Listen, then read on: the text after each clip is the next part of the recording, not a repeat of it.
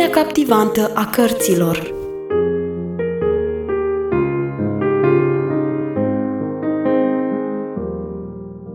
Bun găsit, dragi copii! Lecturez pentru voi cartea Felinarului Trică, scrisă de Helen Sehauf. Ce frumoasă seară a fost pentru Trică și prietenii lui, seara în care domnul Chiriac i-a invitat în grădina lui.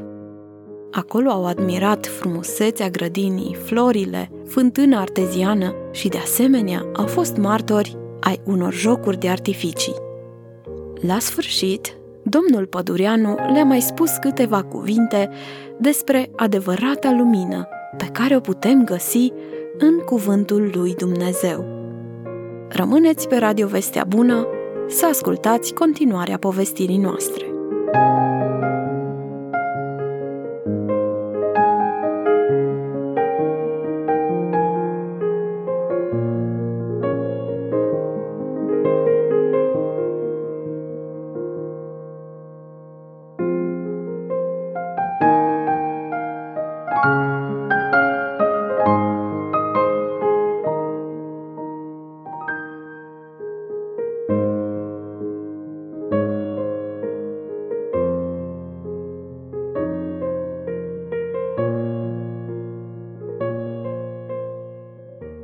Câteva zile mai târziu, bucătăria doamnei Lungu arăta cu totul altfel.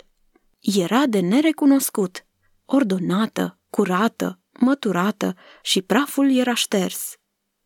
Lucrurile nu mai zăceau împrăștiate ca înainte.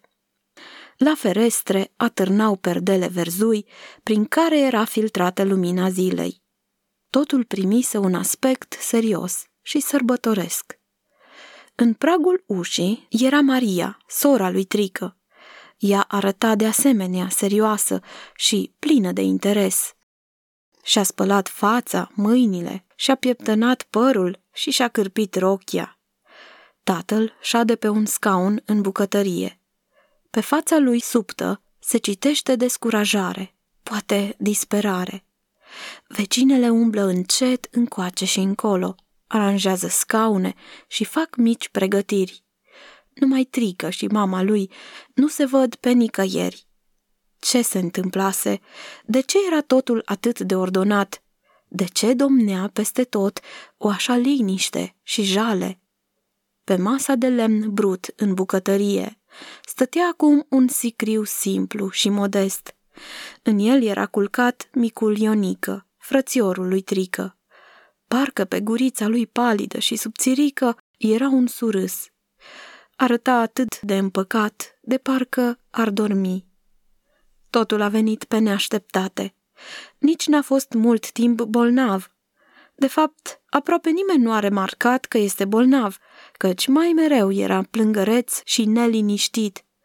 Mama era mereu plecată. Maria nu avea niciodată plăcere să se intereseze de el – și era ursuză și morocănoasă atunci când trebuia să aibă grijă de el. Micuțul nu a avut parte de nicio alinare. Din camera alăturată intră trică cel neastâmpărat și încăpățânat. Acum însă nu mai intră gălăgios ca de obicei, ci se apropie tăcut și încetișor de masă.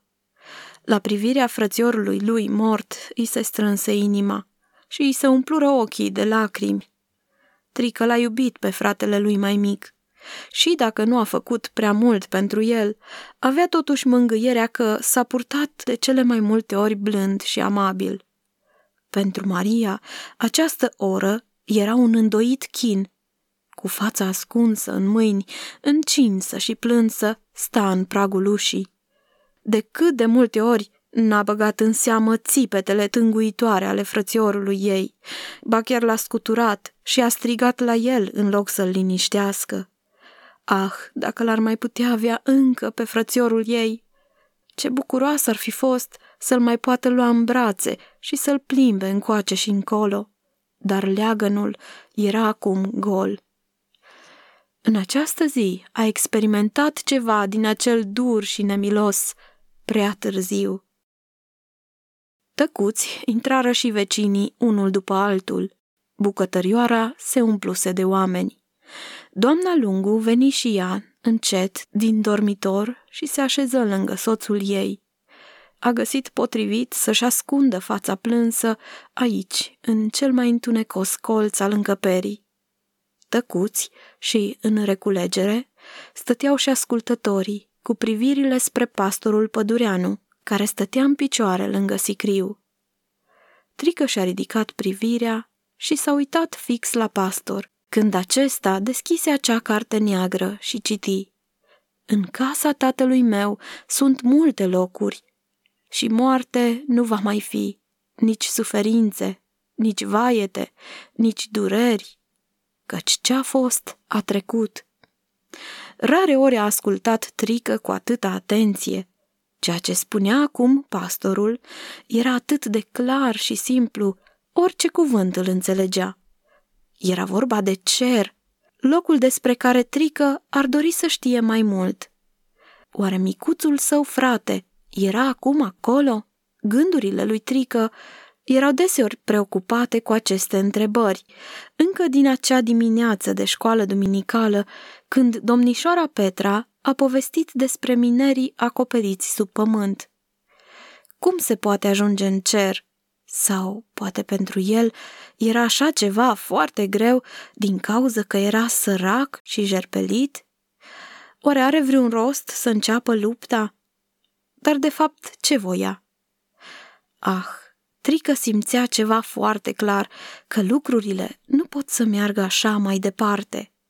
Poate în subconștient își dorea să devină mai bun. Acum avea ochii ațintiți la pastor.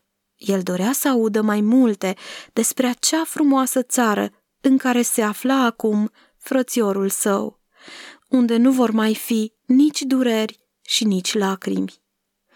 Ce frumos putea să povestească domnul pastor Pădureanu despre acea țară și despre Isus, prin a cărui dragoste s-a deschis ușa prin care a putut să intre și frățiorul, precum și toți aceia care doreau să ajungă acolo. Un dor se născu în inima lui, la început timid, apoi din ce în ce mai intens.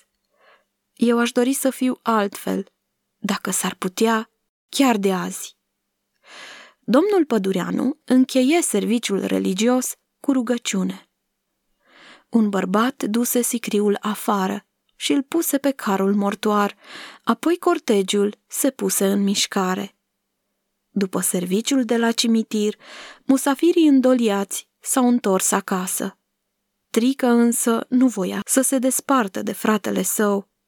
Când pastorul văzu că băiatul a rămas singur în urmă, veni la dânsul și, plin de dragoste, îi puse mâna pe umăr.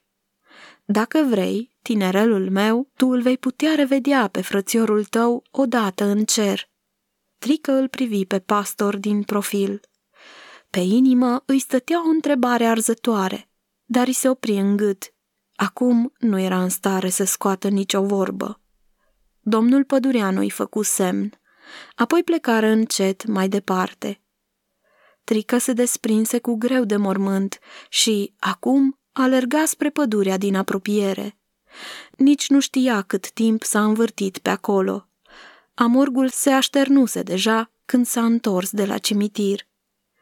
Trică își punea acum o mulțime de întrebări. El simțea că aici, la mormânt, este mai aproape de răspuns. N-a spus pastorul pădureanu că Ionică ar fi acum în cer la Isus?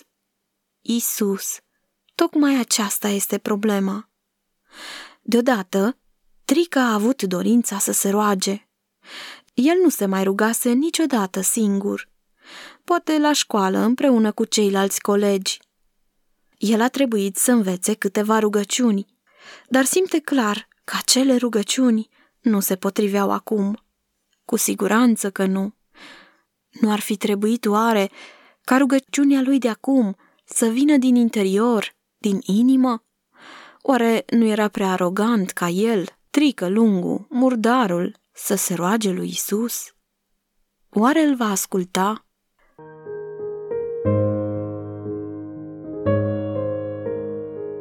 Până data viitoare, nu uitați acest adevăr atât de frumos și important – Dumnezeu ascultă rugăciunile noastre. Pe Pe curând!